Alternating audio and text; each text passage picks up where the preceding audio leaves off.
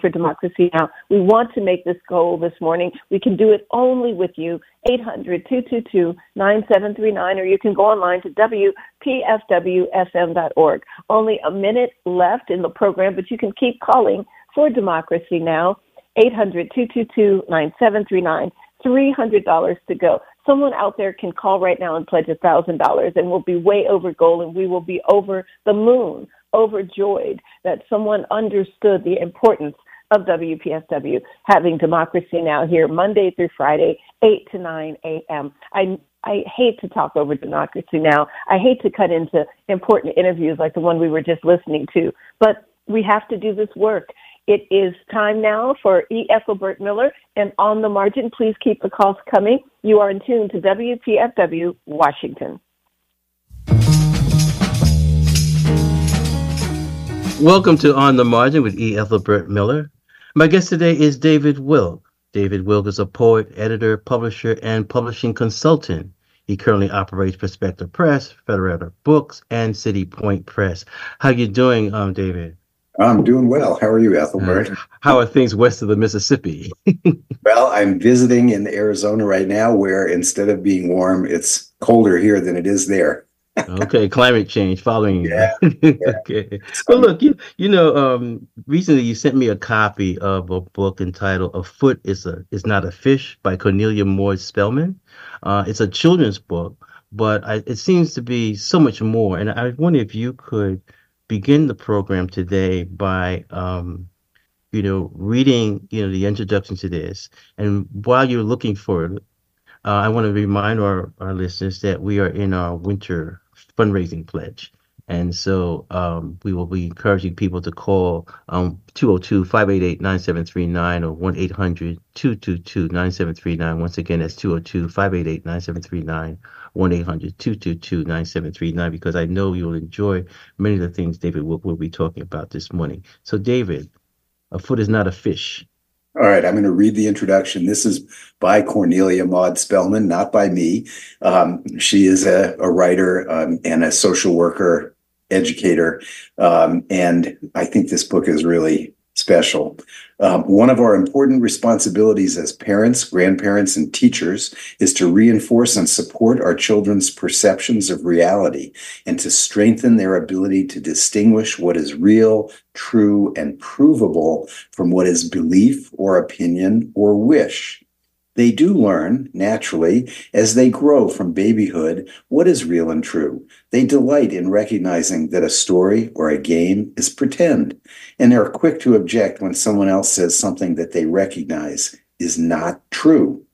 This book aims to playfully illustrate common and observable truths by making absurd comparisons. A foot is not a fish.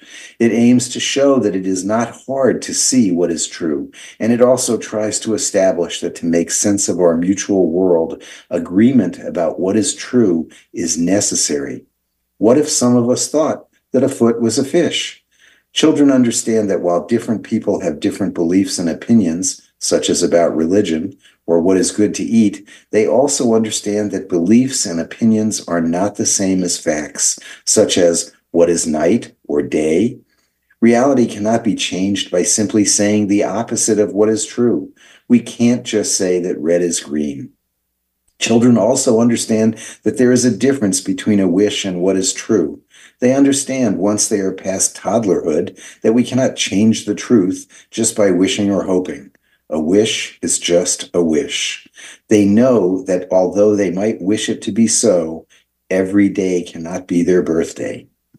I, I think that resonates pretty much for our current reality, doesn't it? right. Yeah. I was thinking like I'm beyond toddlerhood, toddlerhood, but this is a thing in terms of one for for parents. I think in terms of having discussions. You know, this is a book that you could take uh, into the workplace and have your colleagues discuss. Um, what what what what jumped out at you when you got this book? When you decided to publish this book? I think uh, just that that basic reality that we have to accept together that we all you know that I, I, mean, I'm as I'm as interested in alternative realities as anybody else is. I actually think that there's more to the universe than we understand or know.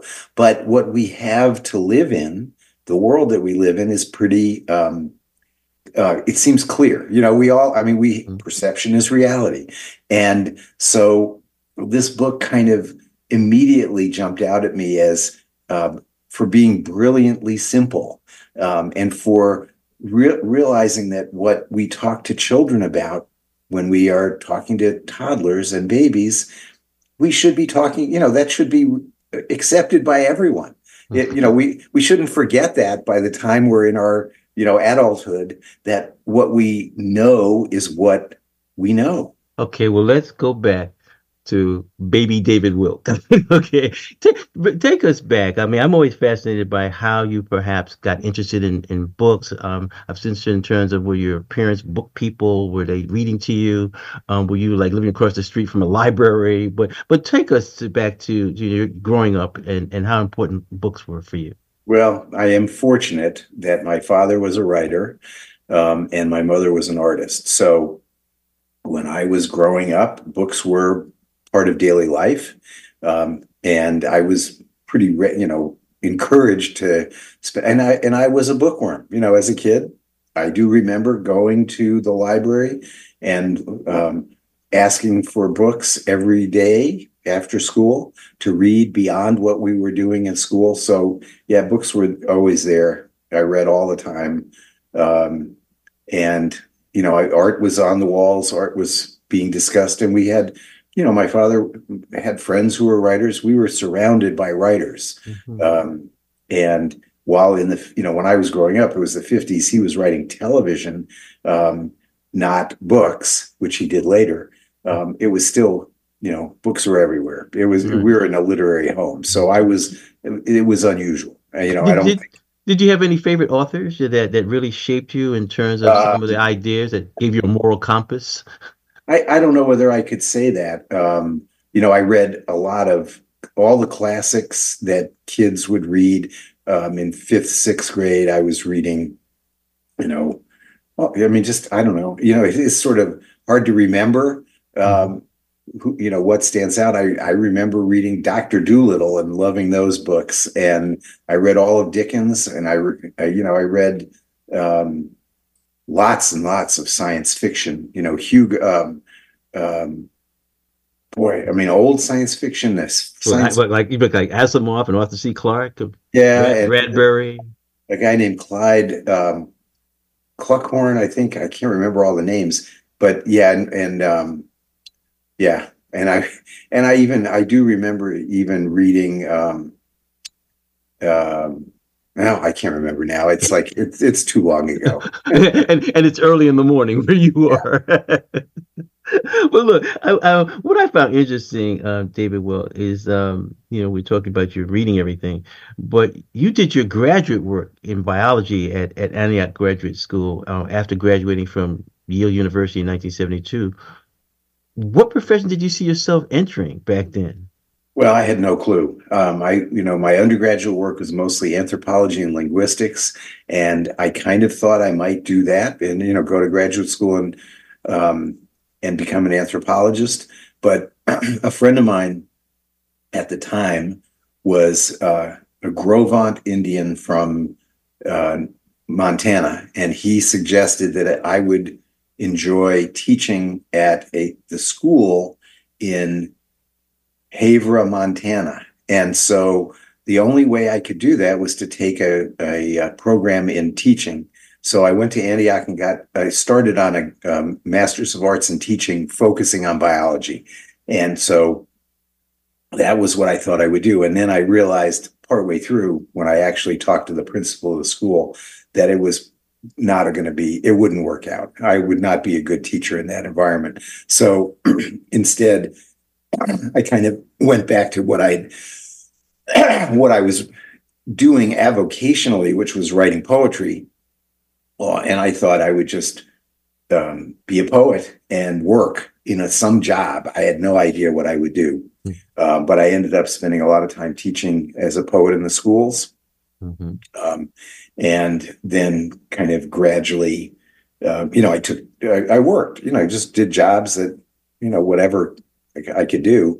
Uh, and then I took a, um, I did a year of teaching for the South Carolina Arts Commission, which had a program under Title VII, which was a desegregation program in a town in South Carolina, uh, which put seven artists, writers, poets, filmmakers, dancers in a school system where we went for an entire, it's actually a two year program, um, where we ta- worked with kids every single day in the schools using poetry or film or dance or music um, to um, talk about issues of race and and um, desegregation. So because it was 1974, mm-hmm. and uh, that was that kind of changed my life um, and gave me a, an experience that I would never have had any other place. Mm-hmm. Um, and I just sort of continued in that, uh, you know, in the literary world after yeah. that. But you have a you have nearly a, a 50 year career working almost every aspect of print and digital publishing, book distribution, marketing. Take us back to those early days. What pulled you into this field? Well, it was completely ac- accidental, like everything else I was doing at the time. Um, when I was in college with a bunch of other people, started a literary magazine, and we had to um, type it ourselves and print it ourselves and bind it and distribute it. So um, that kind of got me started. I could go back earlier. Um, you know, I fell in love with type when I had a job when I was a really young kid working at a local newspaper, and I saw linotype. You know, and I thought this is really cool. Um, and in college, I took a class in uh, letterpress printing, and I, you know, I loved holding type and putting uh, ink on paper. Um, and so I started learning how that worked and using rudimentary tools and kind of not knowing what I was doing, uh, began to, and learning from other people, which was really important. Um, and I was fortunate when I did, you know, I lived in um, North Carolina for a couple of years. My next door neighbor was a uh, was a professional typographer at the Duke University Press, uh, who taught me a lot and helped. Um, a guy named David Southern, who passed away last year. Um, we, you know, he helped me learn how to do this stuff. So, and then a woman at the University of North Carolina Press helped. So I just I learned how publishing worked in the kind of and again the technology at that time was really different than it is now. And it was changing back then too. It was rapidly changing um, through the 70s and 80s. Uh, metal type was going away. Um, phototype was introduced. Uh, we were working in, um, you know, using uh, phototype at that point. Sometimes you could use a, uh, a sophisticated typewriter that had um, typesetting capabilities. Um, and then later uh, computer generated uh, type. Um, but I, you know, I was not really so much involved with the typography anymore. After a while, it became more the production and publishing, editing, um, and you know, end end up hiring other people to do um, the professional work that um, you know, like that mm-hmm. became too complex right. for you know the average person. So as time has gone on, I've worked in different areas of publishing, distribution, wholesaling, uh, editorial, pretty much everything that there is. Which you know I've been very fortunate uh, that it's a it, it, has created a career. Mm. You know, from 1982 to 2007, you you worked with book distribution. Talk about that first business. Uh, where did you obtain the money? How did how did you build up the, well, the expertise? And what challenges did you face? And what mistakes did you make? Lots of mistakes. Lots of uh, mistakes. Actually, the first distribution business that I started was in 1976. It was called Truck Distribution Service. Truck Distribution, right. Meant to be a cooperative of independent publishers who were doing literary books. Um, I had a group of about 10 scattered around the country, and we would be, we thought we would share the work. But it turned out as often is the case with co-ops, that um, I ended up doing all the work. So Um, you you were co-opted.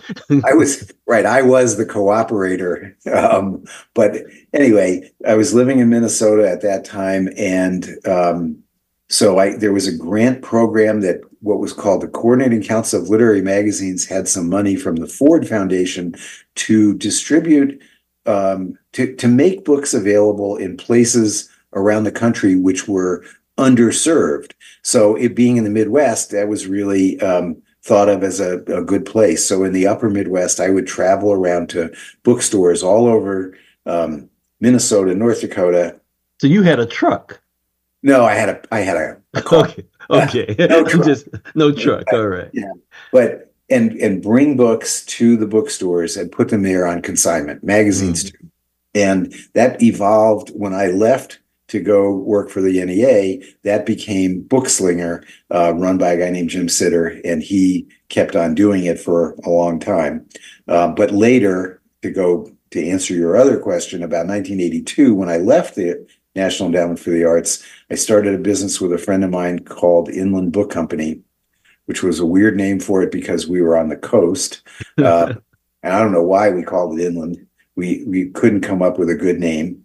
Um, and we wanted to be the distributor on the East Coast for uh, independent publishers of all kinds. Um, at that time in the 80s, uh, there was a really broad and large number of publishers in almost every area of publishing you could think of, or every idea that you, you know, uh, like there were black publishers, there were women's publishers, there were lesbians publishers, there were um, uh, um, poetry, you know, all kinds of things going on, regional. And so we spent about 15 years doing that.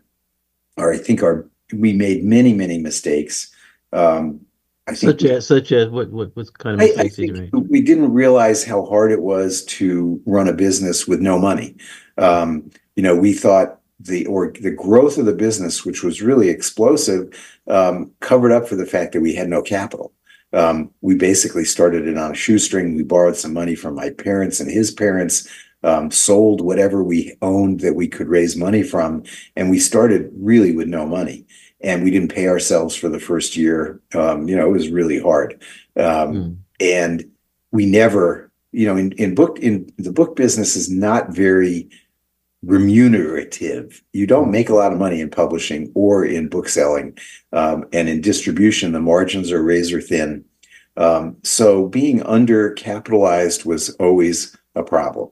Where, um, where, where, where, are we, David? Where are we today in terms of book distribution in 2024? What's going on? Well, what's what evolved over the last 30 years was the um, most of the book distributors that existed in the 1970s, 80s, and 90s went out of business as we did. Um, were they were they, for, were they forced out of business, or they just couldn't maintain? Uh, the the market became really more difficult. Fewer bookstores. Um, you know, as uh, first Barnes and Noble and Borders uh, put a lot of pressure on independent bookstores. More of them went out of business. Mm. When Amazon came along, even more pressure on independent stores. So more bookstores went out of business. Um, could not stay in business. They were always marginal businesses anyway. Um, and so by, you know, the current time, you, only need distributors and wholesalers to serve a market of independent retailers. So if you don't have a lot of retailers, you're not going to have uh, a system to serve their needs because it wouldn't. There's no reason for it. So now you're left with um, Amazon as the primary retailer, Barnes and Noble is secondary, a distant second, and a much smaller number of independent stores scattered around the country. The ones that are left and the ones that have started in the last 10 years are more fiscally sound. You know, they've survived, they're really smart, uh, they know how to do their business, um, but there are fewer of them. So there isn't as much of a need for distributors. Mm-hmm. And then the as the distributors became weaker, uh, basically they were bought up by one company. Um, so you have uh, one company owns four distributors. Then there's, I think, one or two others. That one other significant one. Well, actually, two other significant ones, and then a bunch of really little ones that are specialized uh, for some reason or another. You know, around some uh, subject, mm-hmm. and it, so it's a much smaller. Well, let me uh, ask you a question that I think maybe some of our listeners would be concerned about. Uh, say someone self-published their book. Okay, they're, they're excited. The book was nice. Um, how do they interact with a distributor? They've self-published their book is a distributor going to look fondly upon them, or they're going to say, "Well, no, just right, no." That and that's what you know. In comparatively, in in 1985, if you self-published a book, you could find a distributor, uh, most likely. Um, in 2024, if you self-publish a book, your options are essentially to work with one of the online entities like Amazon, which is the dominant, or Ingram Spark. Um, then there are a few others. There's BookBaby, there's Blurb. Um, you know, there are quite a few online platforms that enable self-publishing, which is a great thing. I mean, they, you know, it really works. But the um, distributors that are left will only work with established publishers. You have to be of a certain size for their business to work. So there's a huge number of books self-published. It's one of the features of the modern era. Um, we're now of you know we're now in a period where we are seeing millions of books published every year, literally millions of titles. Um, comparatively to 1975, let's say, or 76, when I was beginning my work, uh, 40,000 titles a year. Today, 15 million uh, maybe more. Um, ebook publishing has um, enabled just ease of of publishing. It's just it's really you don't have to worry about printing. It's very mm-hmm. easy. Mm-hmm. Um, well, you may not have to worry about printing, but we here at WPFW we have to worry about Bunny. so I'm going to take a little break. If Katea is, is around, she'll I guess maybe she'll join us. But um, we're in I am winter. Here. Okay, would you like to introduce yeah. yourself to David? Hi, Go ahead, David. Katea.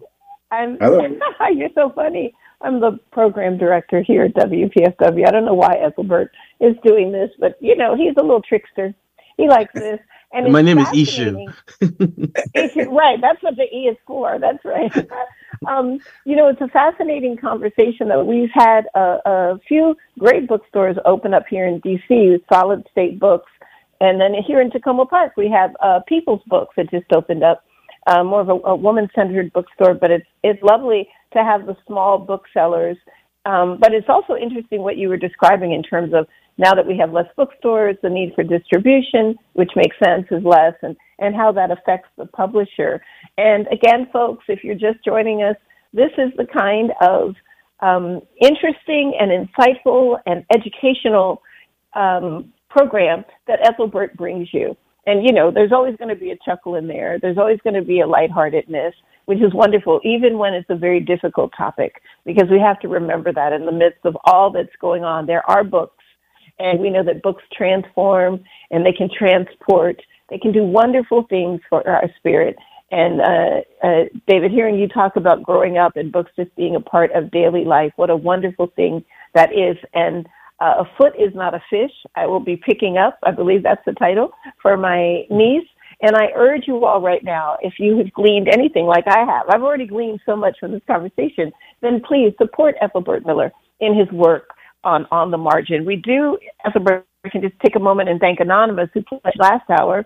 We didn't get a chance to thank them out of Arlington, Virginia. And so now is your opportunity. You've tuned in to On the Margin because you love it, as we all do.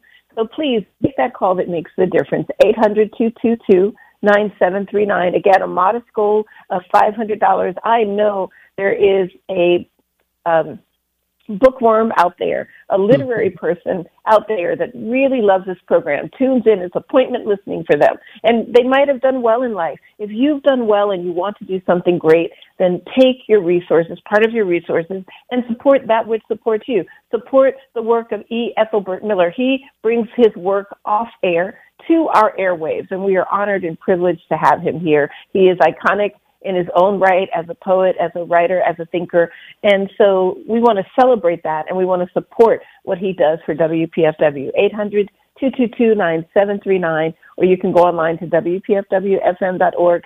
$500 to go. Ethelbert, How's that? Okay. Thank you very much, Katea. Uh, very much. Um, David, I want to ask you. So I'm going to go back a little bit um, and talk about why you became the director of the literature program at the National Endowment for the Arts from 1978 to to 19 from 1974 to 1978, I believe it is. Is the years and uh, 79, I, I think 70, February 79 to November 81. 81. Okay. I wonder, you know, you were dealing with a distributor. You gave up a you gave up a job. Okay. You you must have been like a, a draft pick or something like that, pulled into the, the endowment.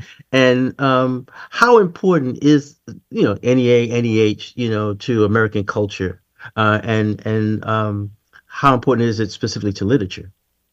So I, you know, I don't know exactly why they hired me. I think it was, um, I, I applied for the job, you know, at that time thinking, you know, you need new blood. You know, I was thinking you you need somebody with a completely different view of things to do this thing um, I didn't really fully understand what I was getting into. I had no, and probably didn't expect anyone to pay any attention to me. It was like one of those things, you know, you send your name into the lottery, you don't think you're going to win. And I think that it was for me a, learning experience. I don't, again, I, I'm not sure I was really good at that job, um, but I really believed in the mission.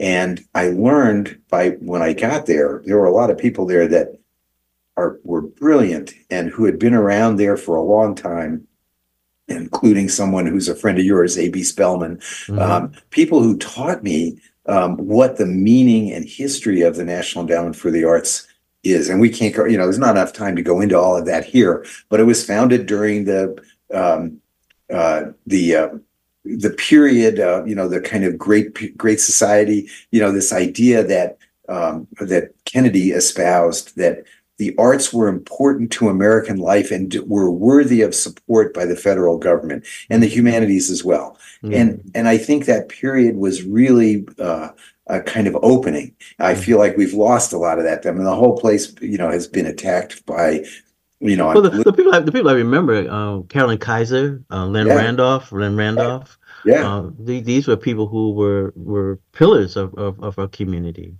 and and it, it came you know it started with this kind of um, like the peace corps it started with an idea that it's hard to argue with you know the idea that um, the arts are valuable like almost like we were talking about the foot is not a fish that you you want to you know people deserve uh, to be exposed to the arts like for me being growing up at, with a uh, in, in an arts family I was really unusual in my town of 5,000 people. Um, even though there might have been another writer or two in the community, I didn't know any, you know, none of my friends probably had as many books in the house as we did. So I think that, you know, the arts endowment is a really important thing. Um, that, and it's done a lot of tremendous work over now more than a half century of um, supporting writers that uh, we really need. And of course, there's always this argument: why should the government give money to a writer, you know, over um, a farmer? I mean, well, mm-hmm. farmers get money too. You know, like we we believe in America that. Uh, in value, and that the government expresses the will of the people to support things uh, that we think are important, sometimes not necessarily financially important, uh, that, that the you know that the economic system cannot support. Um, so we want to help them out.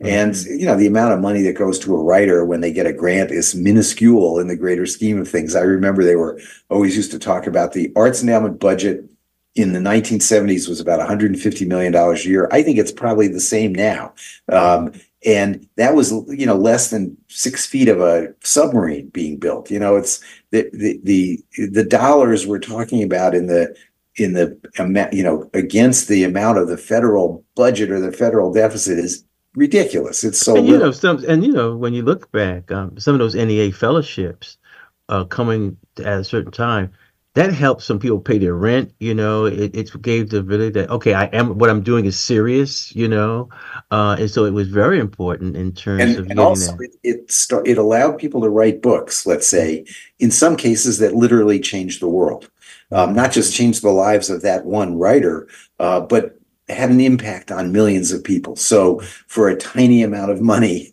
you're enabling someone to write a book. That's mm-hmm. phenomenal. You know, so uh, yeah, I really, I still am a believer uh, in the idea that we as a as a society, uh, it's worth our um, a little bit of our support mm-hmm. to um, support a writer or a you know a jazz musician or uh, or even to recognize uh, you know, while I was there, we started a program to recognize um, artists as almost like national treasures, people who had been doing it for a lo- you know their entire lives without rec- full recognition or without really having much support. Um, you know, that was important. I think to uh, it, it's important for all of us to recognize how the arts change lives mm-hmm. and even in small ways. Like I, when I did that program in South Carolina, I, I was, you know, we were doing poetry in schools uh, for hundreds of kids. And I once got an, a letter from a grown up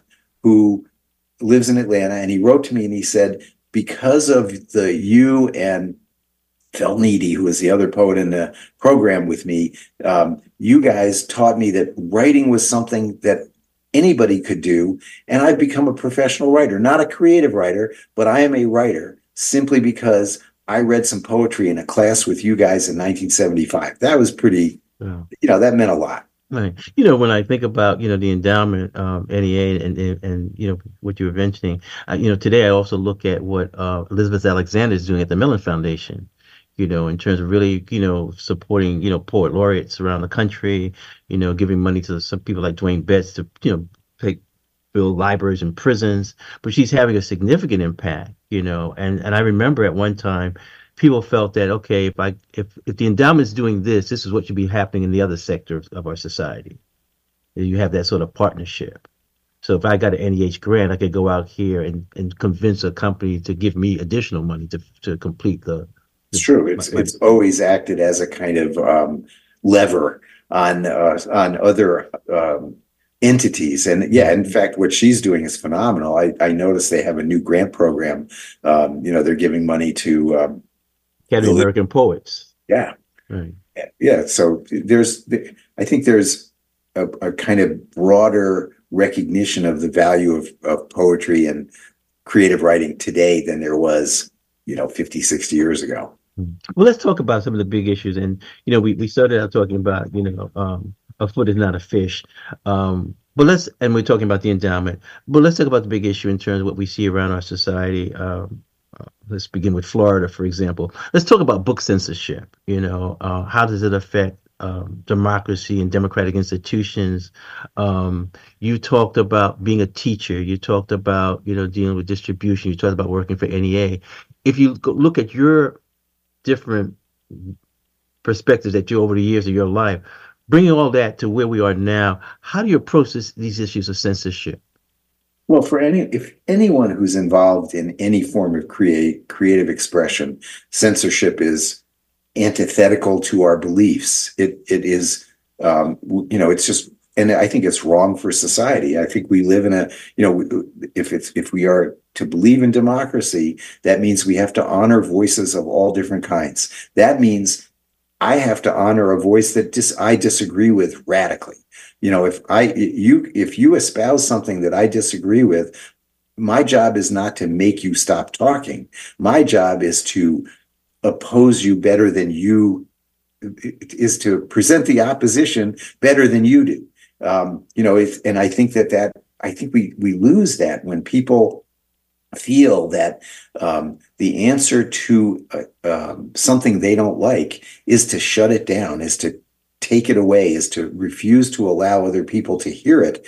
Um, that's anti-democratic. That is not what we are. The country was founded on. So those principles, if we really believe in them, if you really believe in democracy, you have to allow. And I'm talking about, you know, the people who want to shut down.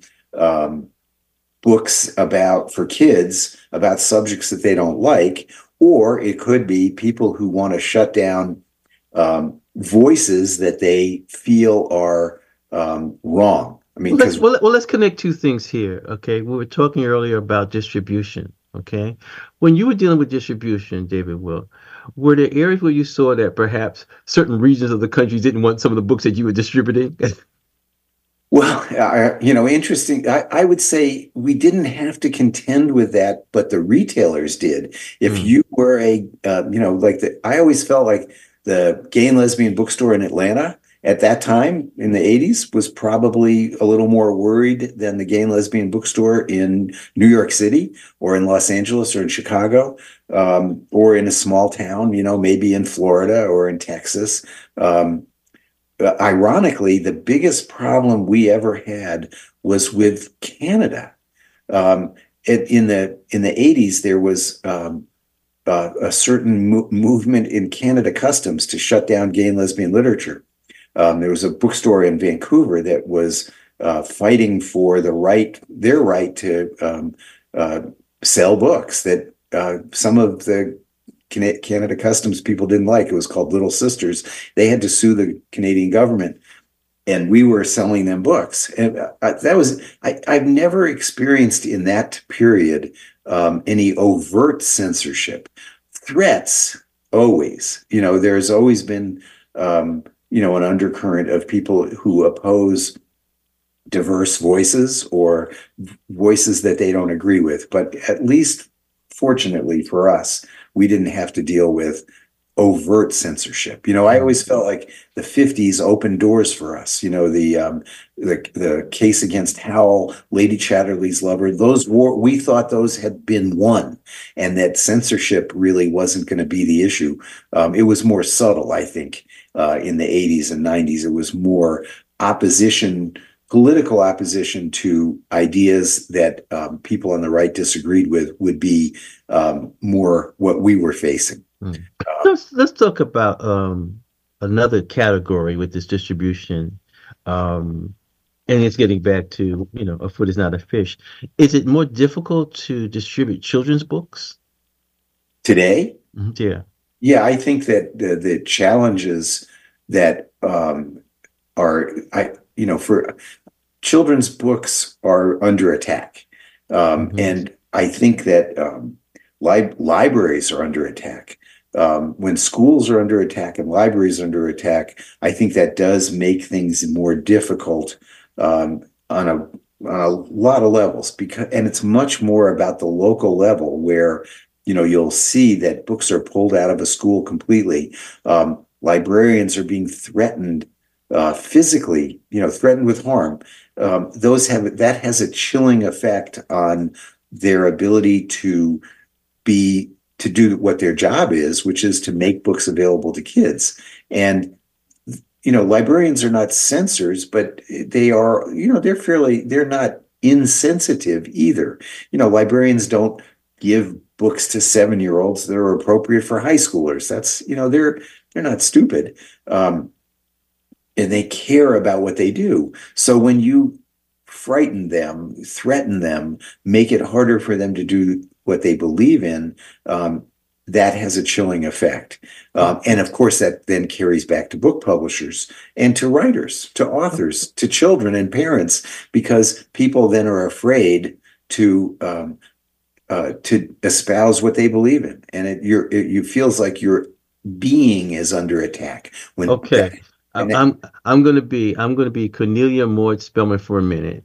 Okay, you David Wilk have nicely nice couple you have nicely published my book. Okay, how are you going to distribute it? What what what is what is going to be your approach specifically for this book? Who do you see the target audience, and how do you get it to them? Well, that you know those are all good questions. Not enough time to answer them all, but we we you, you always look at who's the audience. Well, we think it's librarians teachers and parents, grandparents, people who um, are, almost any kid's book is going to be for them. So um, we work with Simon and Schuster as the distributor for this uh, for publishing. This is Frederator Books. We're a um, uh, a mostly digital publisher of kids' books, rarely doing print because uh, you know it, it print is difficult. It's challenging, but um, we are fortunate to have Simon and Schuster and their distribution network. Um, we send out review copies to um, all of the media that supports libraries and schools. We also um, uh, try to get this book into the hands of media. We're talking to you. This is great. uh, you know, we want everyone who we can reach to talk about this book. So if we're really lucky, I mean, we've sent copies out to people who we think have uh, spheres of influence, and we hope that they will notice the book and talk about it. Um, if we can get it into uh, the hands of librarians and school teachers, I think we will feel like we've done a really good job. Mm. You you also serve on the board of the Community uh, Literary Magazines and Presses, uh, CLMP. I remember you mentioned Jim Sitter.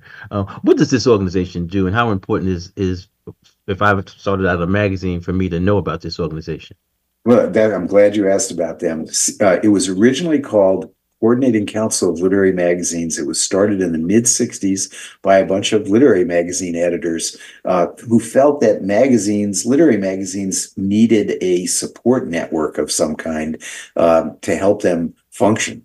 Um, you know, it was like a sharing of ideas support network. Um, over the years, they've raised a lot of money and they have a grant program for magazines and literary and small publishers uh, who only do literary books. Um, and there are now, I think, 800 member magazines and presses, which is pretty good, uh, mm-hmm. all over the United States, print and digital. Um, it's, you know, there's a whole uh, range of digital literary magazines that never existed before the last 15, 20 years. Um, and all of them need support, you know, whether it's financial or uh, technical support. You know, sometimes they need help understanding how do you work with a printer.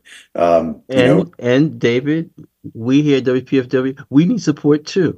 okay. Well, exactly. And I want to, and I, I would like to put in a plug for uh, radio. Mm-hmm. Um, I, you know, I, I was a, I've been a radio junkie my whole life, and I've always listened to um, the Pacifica Network stations uh, wherever I've been. I think that um, actually nonprofit radio is not that different in principle from nonprofit literary publishing. It's doing the same thing. It's promoting alternative voices and it's a, supporting communities. So, you, you, you, I should be working with you. It's Katea. You still there? David, David just, David just took your job. He just, he just right. Well, I want no. I want. I believe in what I believe that we are working in the same field.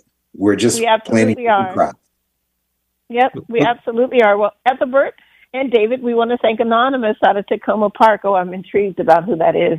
But at any rate, thank you so much for your pledge of support. We still have $450, folks, and, and heed David's words. This is a way to get alternative voices, voices that, frankly, you won't really hear anywhere else or many other places, except for these kinds of spaces that we are, are um, um, fortunate to have all across the country, but there are far too many, too little, too few. And we need your support here at WPFW so we can continue to bring you voices like David's, like others that Ethelbert has, has had on this program. The number to call is 800-222-9739, or you can go online to WPFW-FM. Again, $450, folks. Come on, I know there's someone out there that has a thousand dollars and can just do this. I understand mm-hmm. colleagues on the air asked for that and got it. We're doing that this morning. We're asking for you, if you've done well and you want to do something great for not just yourself. Remember, when you support small bookstores, when you support WPFW, you're supporting, or small publishers, you are supporting the entity not just for your own um, enrichment and satisfaction. You are supporting it for the entire community. You are helping something to keep going for everyone.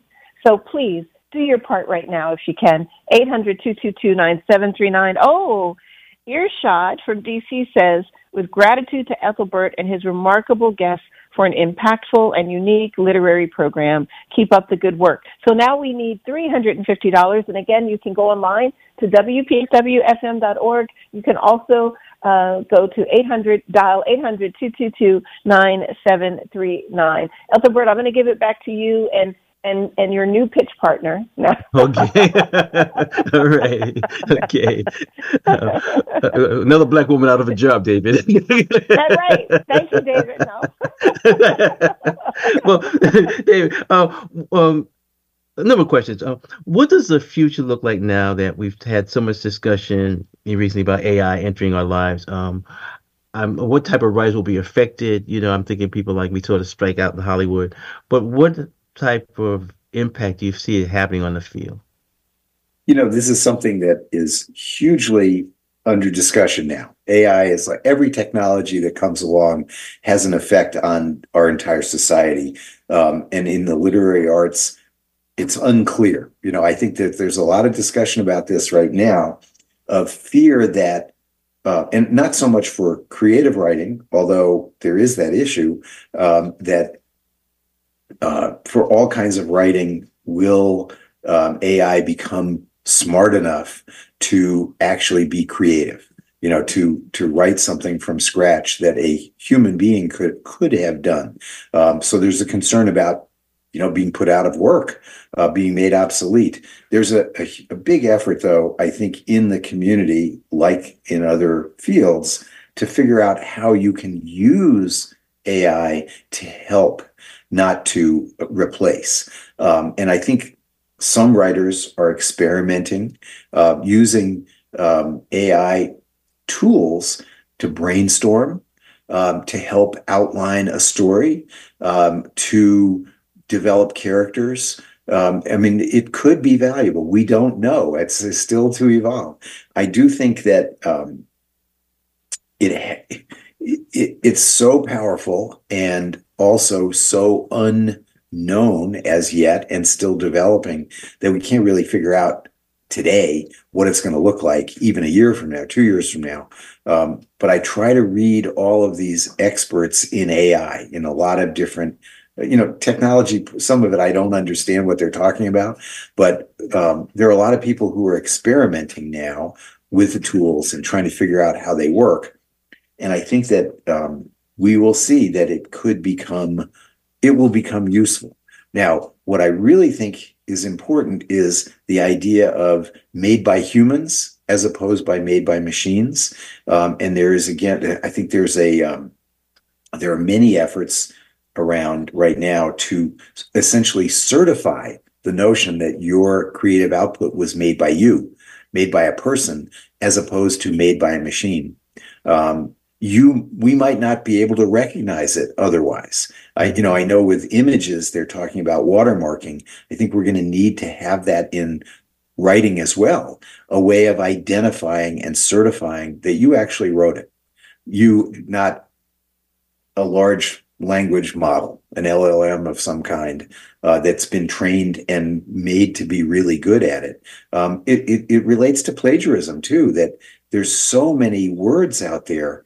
Um, you know, you could inadvertently be plagiarizing using one of these tools mm-hmm. because they're all just trained on information. They're trained on um, a corpus of, of work uh, made by humans. Mm-hmm. So when they regurgitate it, how do we know that they're not giving you back, um, you know, an entire paragraph from Great Expectations that you might not recognize, and then you put it in your in your story that you are writing, and all of a sudden you become a plagiarist. Mm-hmm. So I think that the, the boundaries and rules of how AI will be used um, have to evolve. Well, uh, what about the big philosophical question? Because that's how that's where I begin with. I, I look at the question in terms of not just this as a tool, but raising the fundamental questions: What does it mean to be human? Okay, it raises a question. For example, um, can robots dream? You know, mm-hmm. it gets into these type of you know some of these things are discussed by science fiction writers, but it seems that now we have a bigger issue to look at. Well, and and maybe that's beyond my capability. I I don't know. But I, I thought you were an enlightened person, David. you know, uh, uh I sort of think of it as tautological in a way. If all of these machines, or we'll call them, you know, models, they've all been built by humans. They're all trained on human output. So on some level, um, they're simply expressions of human beings, just like anything else that we create. Um, it sort of is circular. Um, can they create something original that's not human? How could that be if everything they've ever learned is based on human output? Um, so are they alien or are they us? Um, to me, they're us. Um, can they create something that is different than we would have created ourselves? Possibly, but it still uses all human output to be built on. Therefore, by definition, it is human. Whatever they create, if they are creative, is human. Well, let me ask you very personal question here on the air, David.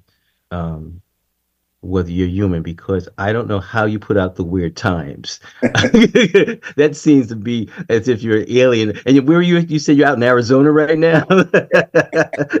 Talk about the weird time because I, I, I don't know how you do that.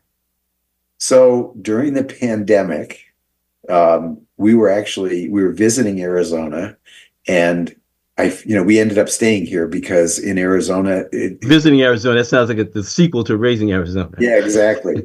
um, and I was, um, I was, you know, frankly, like a lot of us, terrified by what was going on. The unknowable and the unknown was, it seemed more profound than anything we'd ever experienced. I had never gone through anything like that except for the Cuban Missile Crisis, which I think you know was a I think I was 11 then, terrified in a different way than I was when I was a grown up. So uh, as a, I think as a way of helping to try to understand what was going on and to make a contribution to helping us um, all uh, wrestle with it in a positive way. I started a newsletter. It was at, at the time that Substack had started, and they made it very easy to create a newsletter.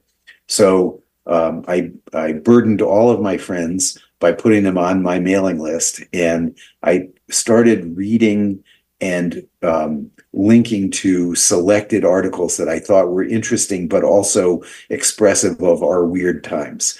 And um, I'm now on issue number 196. Uh, I've done it every single week for the last almost five years. And I don't know how I do it, um, but every week I'm committed to um, putting this thing together. It's sort of I, I kind of feel like it is uh, a continuation of my work as a literary editor. Um, you know that um, it, it's an expression of my creativity to edit this thing, and hopefully, maybe somebody finds it useful. That's all I can say. Mm-hmm. Uh, if anybody wants to subscribe, I'm always it's free. Um, I'll never charge for it. I will never charge a penny. Uh, it's called The Weird Times, and you can look it up on Substack and um, welcome subscribers. Mm-hmm. Well, as we come to the end of our show, David, um, you know, I'm, I'm very jealous of you because you're out in Arizona. You're going to be going to some baseball games, you know. Um, you know, I'm stuck with the Super Bowl. That's all I got out here. But, but what I'm saying is, um, talk about just end on, on your interest and love of the game, you know, because that's how actually how we we, we communicate. Right. That's true. Well, baseball, as you know, and I know you agree, uh, is the uh, kind of core of our. Uh, it, it's somewhere. It's in the core of our being. You know, you talked to ask me about when I was growing up. I fell in love with baseball probably at the age of six. Um, I remember baseball in 1957. Um, I think my grandfather took me to my first game at Yankee Stadium, and I still can feel that energy of seeing the field for the first time. I loved playing baseball.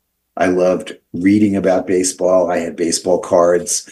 I listened to the radio at, you know, 11 o'clock at night when I should have been sleeping. I was listening to WLS in Chicago. I was listening to Detroit because you could pick them up miraculously in the middle of the night.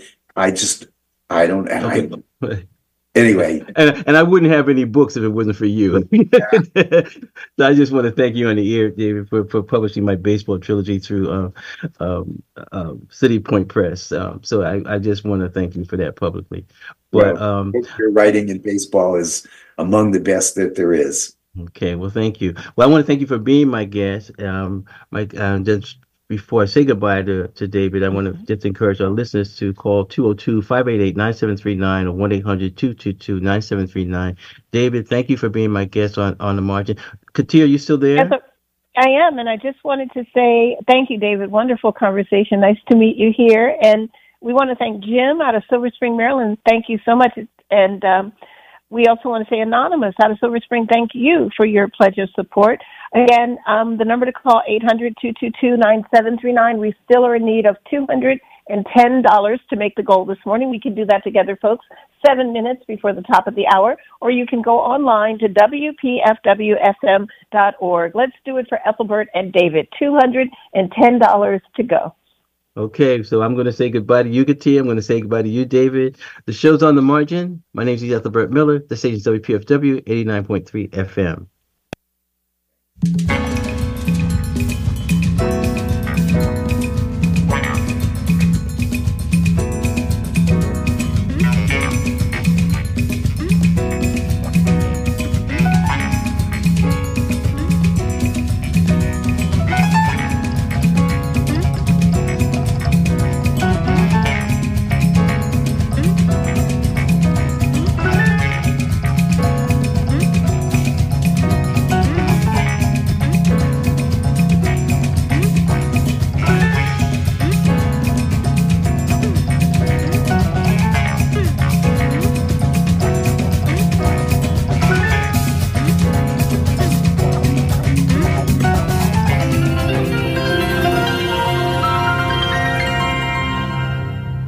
Pink Women for Peace is coming to you live from Washington, D.C. and New York City, Thursday at 11 a.m.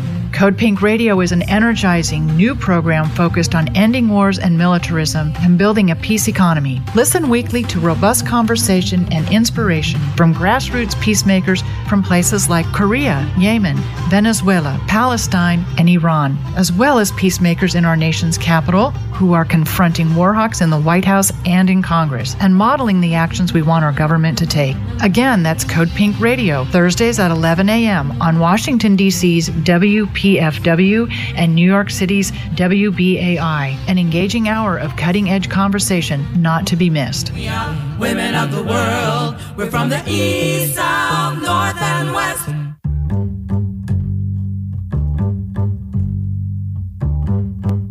CD Enterprises presents Grammy Award winning jazz singer and songwriter Gregory Porter live in concert. February 25th at the theater at MGM National Harbor. Tickets are available now at mgmnationalharbor.com. Don't miss this generation's most influential jazz sensation, Gregory Porter, live. WPFW, building a better world, one broadcast at a time.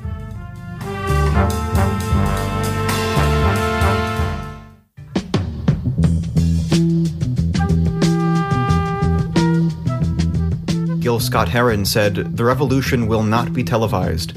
And yet we've seen oppression, suffering, and resistance streamed in real time across this country and around the world, from Palestine to DC. In times like these, it's imperative to have a station like WPFW that centers justice, reflects hope, and fosters solidarity throughout our music and public affairs programming. From February 4th through the 24th, we offer you the opportunity to partner with us in this critical work of liberation by donating during our Winter Pledge Drive and ensuring that WPFW will be here to chronicle the revolution. WPFW, revolutionary radio for revolutionary times.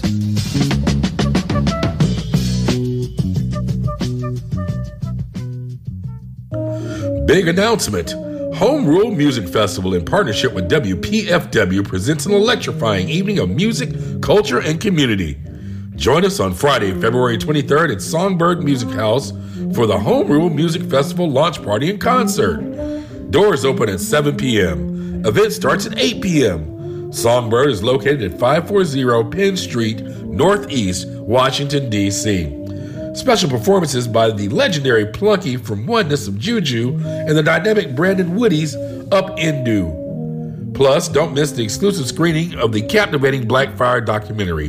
Tickets are available at songbyrddc.com. That's S O N G B Y R D D C.com. On Friday, February 23rd, 8 p.m., Strathmore presents prolific drummer, producer, and composer Makaya McCraven, blending jazz, hip hop, and electronic elements into a modern, beat driven sound. His latest album, In These Times, is the triumphant finale of a project more than seven years in the making.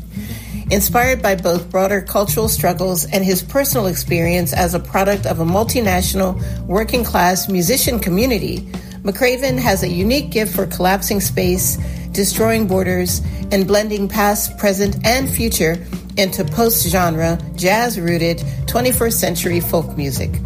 Makaya McCraven, In These Times, one night only, Friday, February 23rd. Tickets and details available at strathmore.org. WPFW, Building a Better World, one broadcast at a time.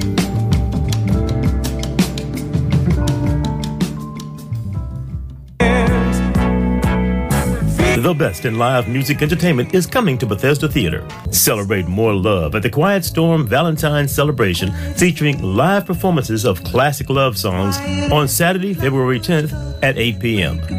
Peabo Bryson on